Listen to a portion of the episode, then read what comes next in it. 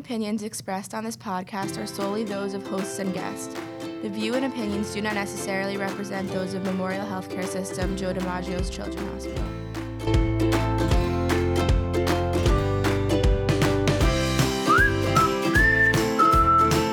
Hello, everyone, and thank you for joining us on Healthy Parenting pitched by Joe DiMaggio Children's Hospital.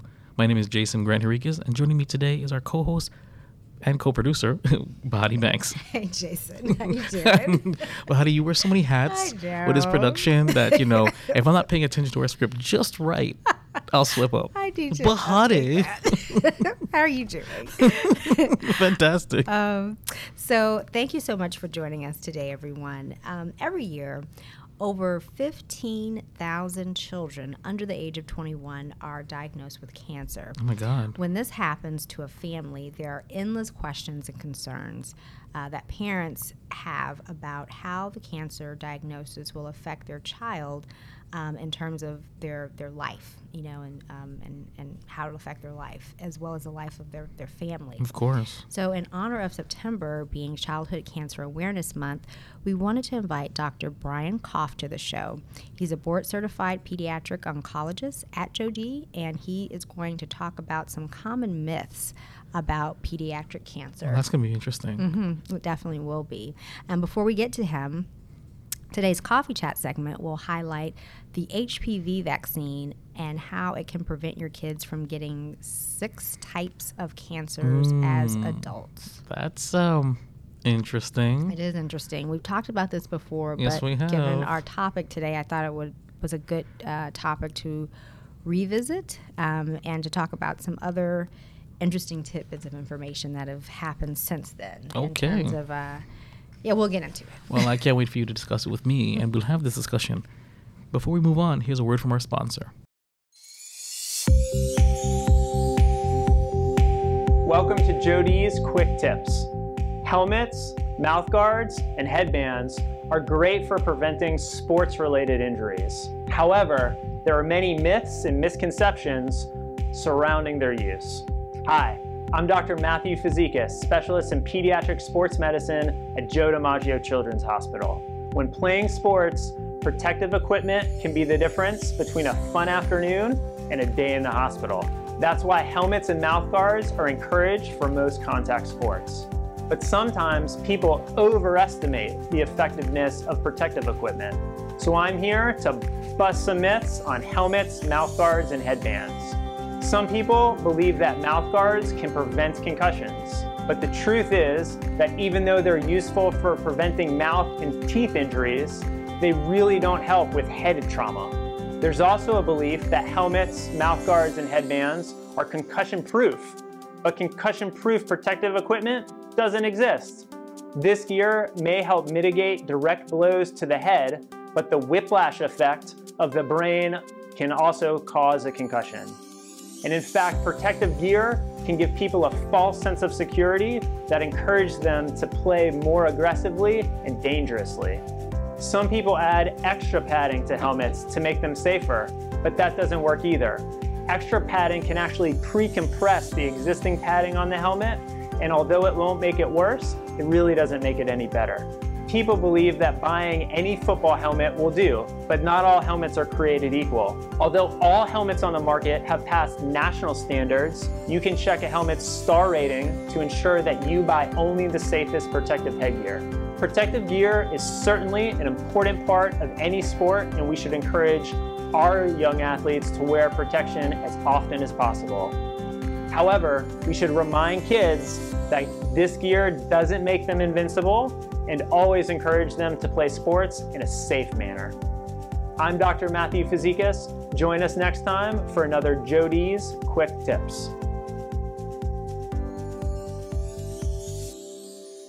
Welcome back. Before we get to today's special guest, let's share what's making news in the parenting world. Bahati. All right. So up today is HPV vaccine and how it can prevent kid how it can prevent kids from getting uh, specifically six types of cancer. So. Did you know that both the CDC and the American um, Cancer Society they have a motto, and that motto is HPV vaccine is cancer prevention. I did not know that. I know that was the reason why they're they were promoting it, mm-hmm, but mm-hmm. no, I did not know that. Research has shown that the vaccine has been proven to prevent or help protect kids from getting certain types of cancers later in their adult life.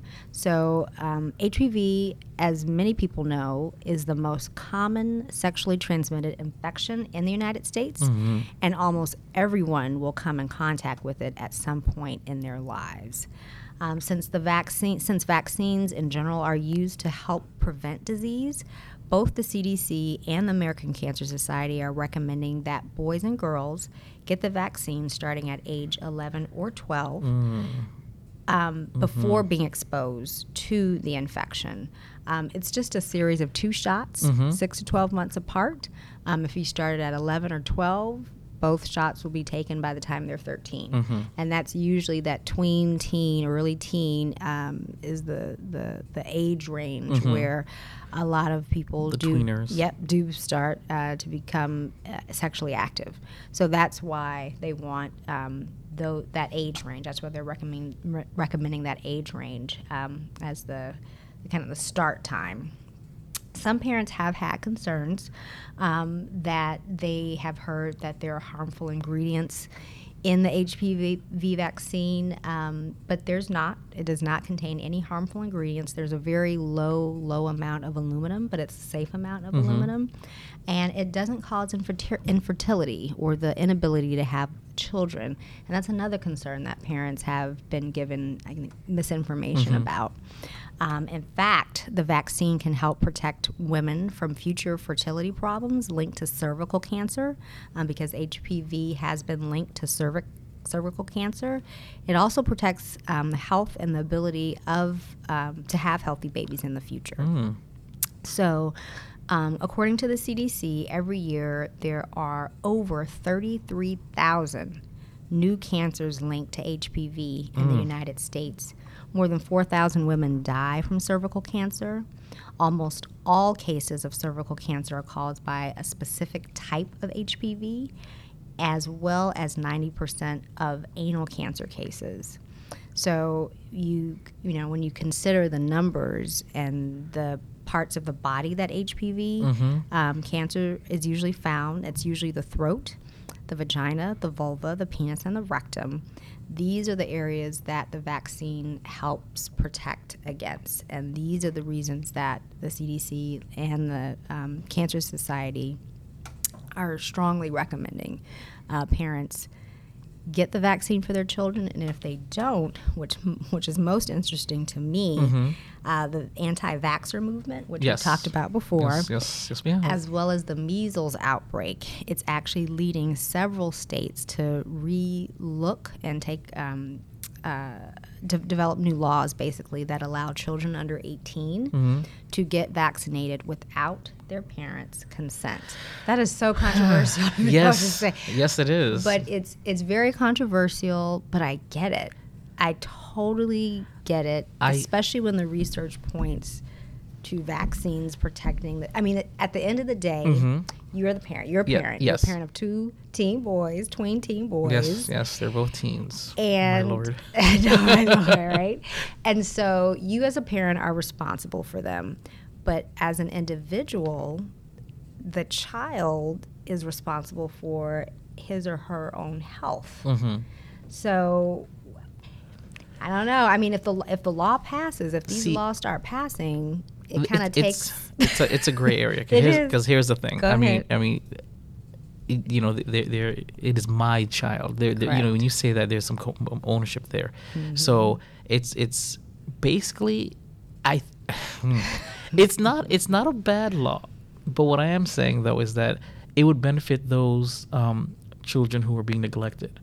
So those who are not being given the opportunity to get adequate uh, vaccinations or adequate uh, uh, uh, care, this law would would assist. You know, if a patient, if the if the child is is um, is uh, coherent enough to realize, hmm, I haven't got any shots, and and this is bad, it works. But if it, but when we talk about you know, cultures, religions, Oh, personal yes. beliefs, Oh yes. you know you're you're walking a fine line now between between safeguarding a child's uh, health or, and, and potentially avoiding um, certain I guess, pathogens, and then violating a parent's right to say, I want to raise my child how I, I want to raise my child because I brought this child into the world and I have my own values that I want to bestow Of upon them. course. So it, it it's really um, interesting. Like one of the values that I, I you know I, I bestow upon my children is um, you know listen to everything but believe only what you can prove. And I, I, I strongly believe in that. But at the same time, you know if a law is passed saying no, you know you have to take everything you hear, letter of the law, whether you can prove it or not. I might be against that. You mm-hmm. see, because that's how I how I was brought up and how I'd like to bring up my children to have mm-hmm. a you know critical thinking skills. Mm-hmm. So you Very know, important. Yeah. So exactly. So it, the law it protects children who are being neglected, who aren't being offered the proper care, or who are being denied it by by, by and there are parents out there, unfortunately, that that are uh, apathetic, neglectful, and just don't care. This law works for them. But for, for the, the for, for some parents who are uh, sound mind and sound body and don't believe in it for whatever reason, there's no judgment here. Um, it might infringe upon the parental rights, and that's where we are are, are basically now seesawing back and forth. For sure. There are positives, but this but the potential for abuse, and then when does it stop? How much further do we go? With with technically the term would be emancipating our children from the parents. And those are the only kids who actually have a say. If you are emancipated, married, or have a baby, exactly. then you can make those decisions because technically you're looked at as an adult, Yes. even though you're under 18.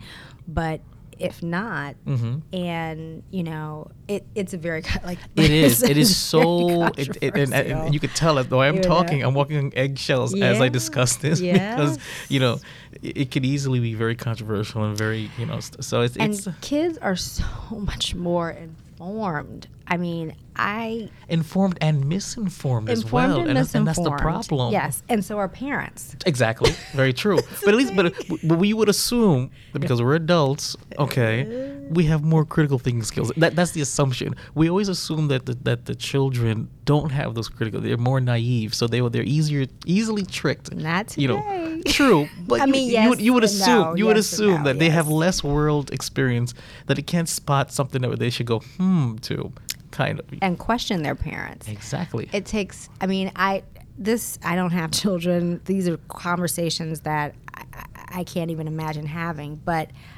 you know, when like you said, with the anti-vaxxer, the measles outbreak, these mm-hmm. are parents of sound mind and body mm-hmm. who are very opinionated and have very, like you said, cultural, religious, mm-hmm. spiritual, um, you know, principles that they're trying to follow. And you're right. They're like, this is my child, you mm-hmm. know, my body. But at the same time, you're just a vessel. Mm-hmm. You are truly a vessel for your kids. Mm-hmm. And if your child comes to you critically thinking, reading an article, going to the CDC, I mean, the kids can go to the CDC, they can go to the Cancer Society and read a ton. They can go to journals and come to their parents and be like, look, mm-hmm. these are the facts. okay, check it out. Check it out, Dad. You know, check it out, Mom. This is what's going on in the street. So at that point, you have to, as a responsible parent, just be open and and have that honest conversation. be with your willing be willing to have a conversation i guess because you know a lot of parents it's it's it's, it's the law my way but the highway. but uh you know and i like to say here that i i'm not like that i will have a conversation Good. and and yes if if and it's it's it has happened where my offspring have presented uh, a statement that i could not refute and i said okay well i will all right you're absolutely right Good. you know and and so uh you know not relinquish my my parental uh, authority but i will acknowledge when what is being said to me makes sense Mm-hmm. especially in a, in a critical kind of way a lo- in a logical way Good So, conversation. we should have that discussion oh yes before we get to today's guest here's a word from our sponsor Our new Joe DiMaggio Children's Health Specialty Center is now open in Wellington. And your family is our family's specialty. So get to know us at jdch.com slash Wellington. Welcome back, and thank you once again for joining us on the Healthy Parenting Podcast, pitched by Joe DiMaggio Children's Hospital. I'd like to welcome today's guest, Dr. Brian Koff, to the show. Hi, welcome Brian. welcome How you doing? I'm doing good. Thanks for having me. Wonderful. thank you thank you for giving us your time So before we get started, Dr. Koff, I wanted you to share with our audience your role within the pediatric oncology department at Joe DiMaggio Children's Hospital. Okay. Well, I am the Associate Medical Director of the Center for Cancer and Blood Disorders at Joe DiMaggio Children's Mhm. Hospital. I am one of six pediatric hematologist oncologists practicing in the group. Okay. And today's show is dedicated to pediatric cancer awareness. Pediatric cancer awareness happens every September, and we wanted to use this show to dispel some common myths that some parents uh, may have about the disease. So let's start with one of the most pressing questions, and that's what causes cancer in children? So that's a great question. It's actually a really difficult I was going to say question a to answer. compound question. Like, Mm-hmm. like how would you, you know? Because what is a lot easier to say is what doesn't. Ah. Mm. um, most of the adult, many of the adult uh, cancers are caused by environmental factors. Mhm. And we know that if we smoke, we increase our risk of developing lung cancer, um, etc. In the pediatric population, though, most of the cancers are not caused by some environmental external factor. Mhm. And there just are a lot of uh, unknown, for the most part, genetic factors, not in, you know, not that go on from uh, generation to generation, but just something in our makeup that predisposes one child to getting cancer. Is cancer uh, hereditary? Would it be one of those traits that you consider hereditary? It is very. There are some rare cancer inherited uh, syndromes or in, inheritable cancer syndromes in children. Um, they are unusual. The vast majority of pediatric cancer is not what I would consider an inheritable condition. How common overall is uh, childhood cancer? Well, um, it's very uncommon for children to get cancer Mhm. um, overall. Um, childhood cancers make up less than 1% of all cancers, but the numbers are still pretty impressive when you, when you listen to them. Every day, um, 43 children are diagnosed with cancer somewhere in the country. Mhm. Um, about 15,000 children a year are diagnosed with cancer uh, in the United States each year. So uh, while it's very rare, that's still a, um, a sizable number. And there, within that 15,000, th- there are several types of cancers a child can be diagnosed with, correct? Absolutely. Um, Normally, we hear of like leukemia. It seems like that's the most. Seems like that's the most Yeah. diagnosed one I, I hear Yeah. about. w- without a question, leukemia is the most um, commonly diagnosed cancer in children. Um, leukemia is a cancer. We like most people think of it as a cancer of the blood. Mhm. um, technically a cancer of the bone marrow. But Mm.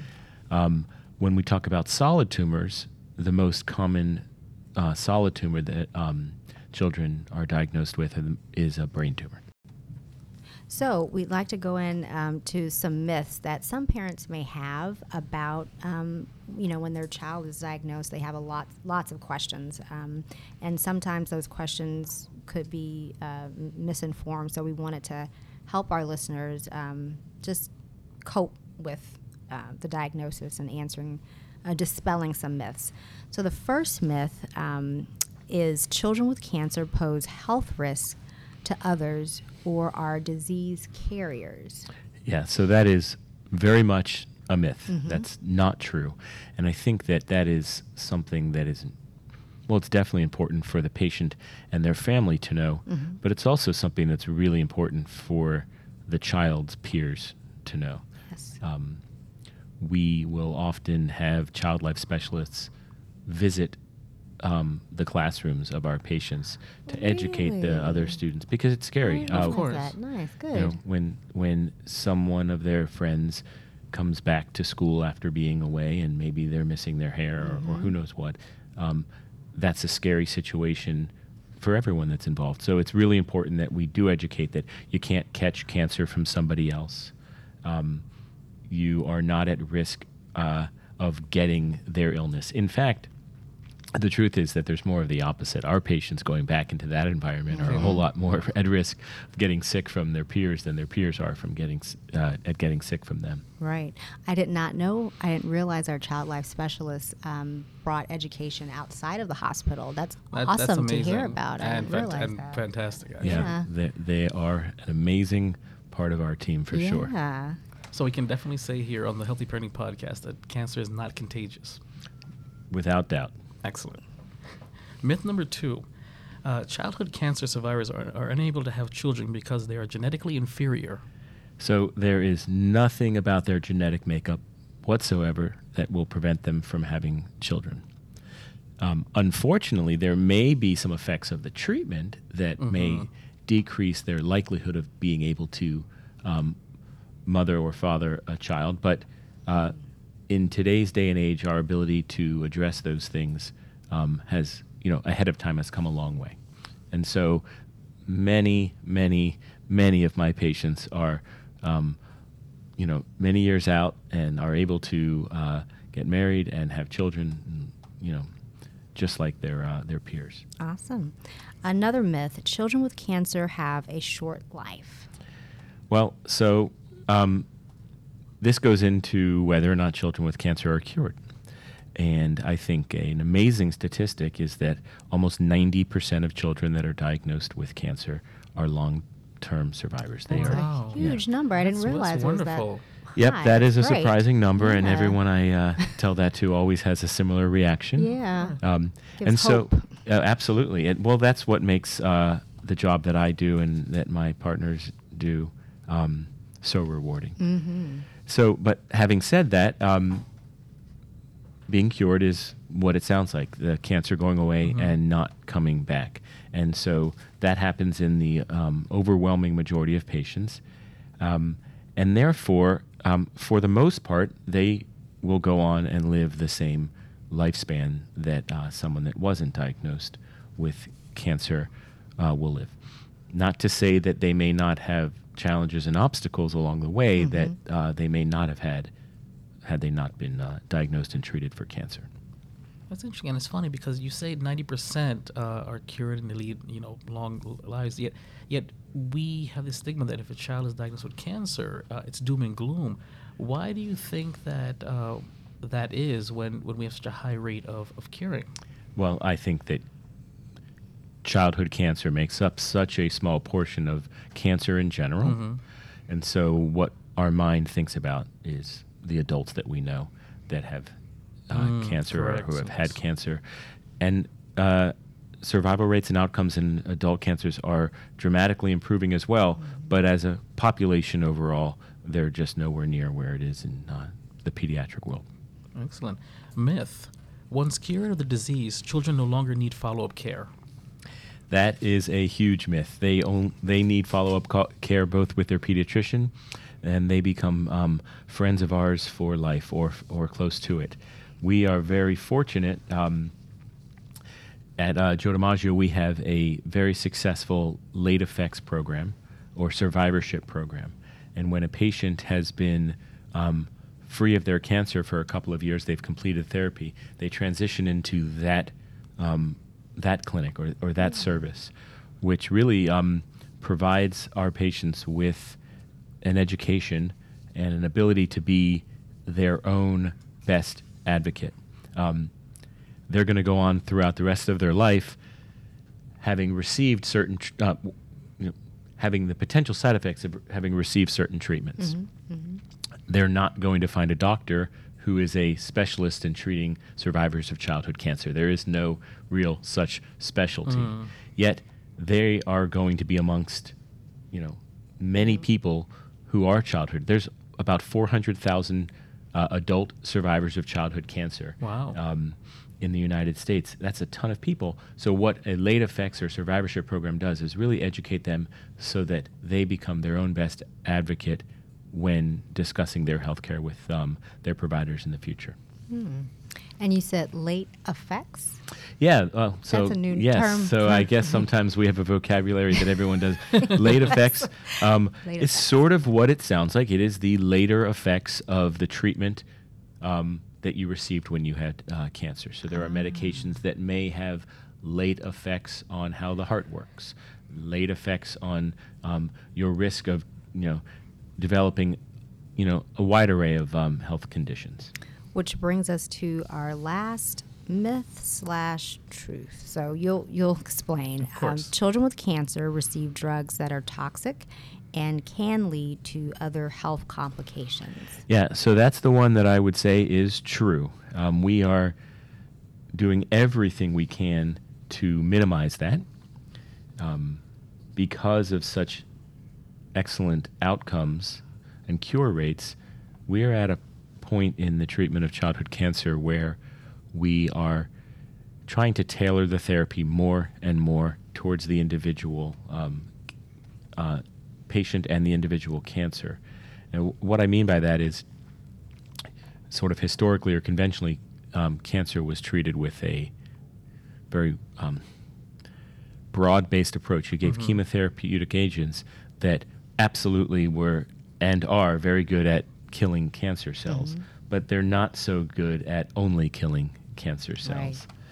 And um, we are um, we are at an area or at a time where we still have to use those medications, but less and less um, as we understand what it is about one person's cancer that sort of makes it tick. And then we can attack that per se.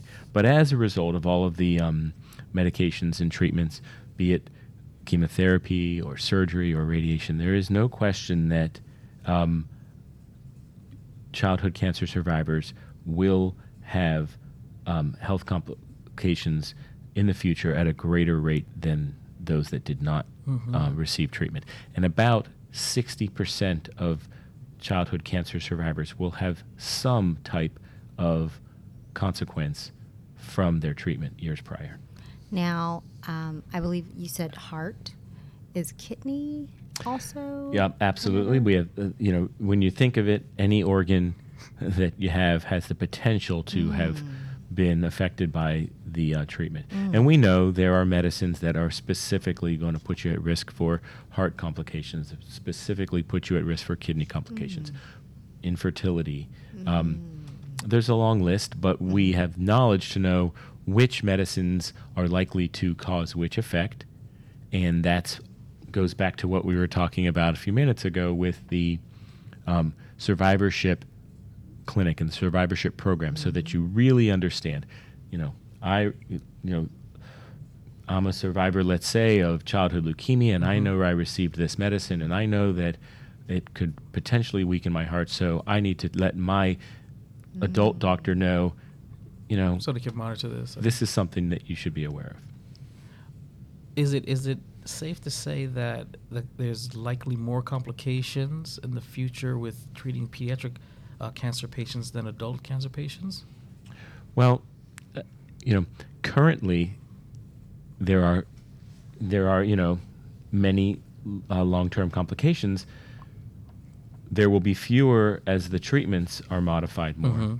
But the main difference between a child and an adult is the just number of years that they well the number of years that they have ahead of them. Mhm. And so if we treat a child and cure them of their cancer at 5 years of age, well, God willing they've got 80 90, you know, Mhm. years ahead of them. That's a long time as opposed to the, ex- the person that gets cured at- at 80 years of age. Well, doctor, we actually like to get a little deeper with our expert guests. Um, so, what is your reaction uh, when you usually tell uh, individuals that you're a pediatric pediatric oncologist, or i.e., a cancer doctor for kids? Well, so I tell everyone that, you know, when I meet someone at a party or, you know, Mm-hmm. that you know, that cocktail hour before the party, whatever it may be, it's almost universal. There's that that stunning, you know, look That- of that- that how do you do what you do. Yeah. But again, if- you know, my job is much, much r- more often rewarding than it is disappointing. Mhm. Um, when you're able to cure, as we are, like we said, about 90% of patients, then our good days far outweigh our bad. It's not to say that it's um, there are not challenging times. There Mhm. are, um, but the good far outweighs the bad. Thank you. Thank you. So I had a quick, quick question just for my own personal um, knowledge. You mentioned um, trying to like personalize medicine. I think that's what I've heard the term called personalized medicine, where you where you're looking at the individuals, the individual patients, maybe like their genetic factors. Does does that pl- is that playing a role today in terms of um, developing treatments? It, it absolutely is. Um, I would, I'd- you know, I would caution when we say genetic factors. It absolutely is. They are absolutely are genes, Mhm. but these are within the cancer. And that's a tough concept to sometimes understand that there is a genetic mutation that occurred within a cell that allowed that cancer or that tumor to grow. That is not part of the rest of the genetic makeup of the patient. Okay. But it is those genetic changes that are absolutely where um, medications are being targeted. It's also understanding that a cancer um, has a machinery that makes it go, and understanding that we might be able to target the different um, parts of that machinery um, as opposed to just um, you know delivering uh, more toxic medicines that aren't as t- you know specific in their action. Are there any takeaway advice, any advice that you'd like to give parents um, tr- who are coping um, with a, a recent diagnosis? Well, I think the first thing is to know that they are not alone. Um, and we are fortunate in that we have patients who have come through this on the other side who are very willing to share their experience and be there as part of a support system for patients that are just starting down the journey. There are other organizations that do similar things in the community as well. And again, um, with very few exceptions, um, we know and we can honestly deliver a message that there is light at the end of the tunnel. And what I often tell my patients um, and their families is it takes. Um, I tell them I'm going to tell you something that that um, you're not going to say out loud, but you're going to inside say Dr. Koff's crazy. um, and that is that um, their world is spinning when they first get diagnosed. They don't know where the ground is, and that that um, will settle down much sooner than they expect that it will, and that life will feel normal to them much sooner than they think. And and the term, you know, we use is that it will be a new normal, but mm-hmm. it will feel normal again much sooner than anyone could possibly imagine. I think when you first get that diagnosis, you think, well, nothing's going to be normal again ever. Yes. Or you think nothing's going to be normal again till all of this treatment is done and it's many mm-hmm. years behind us and mm-hmm. somewhere in the back of my memory. Mm-hmm. None of that is true. It, there is a sense of normalcy that will settle in much sooner than you think, and you just got to take that leap of faith. Great advice. Thank That you is so much. Dr. Koff. Really appreciate that. Yes, Dr. Koff, thank you so much. And thank you for joining us on Healthy Parenting. Please subscribe to this podcast on iTunes or your favorite podcasting app. Share with others and join our Facebook fan page for DiMaggio Children's Hospital.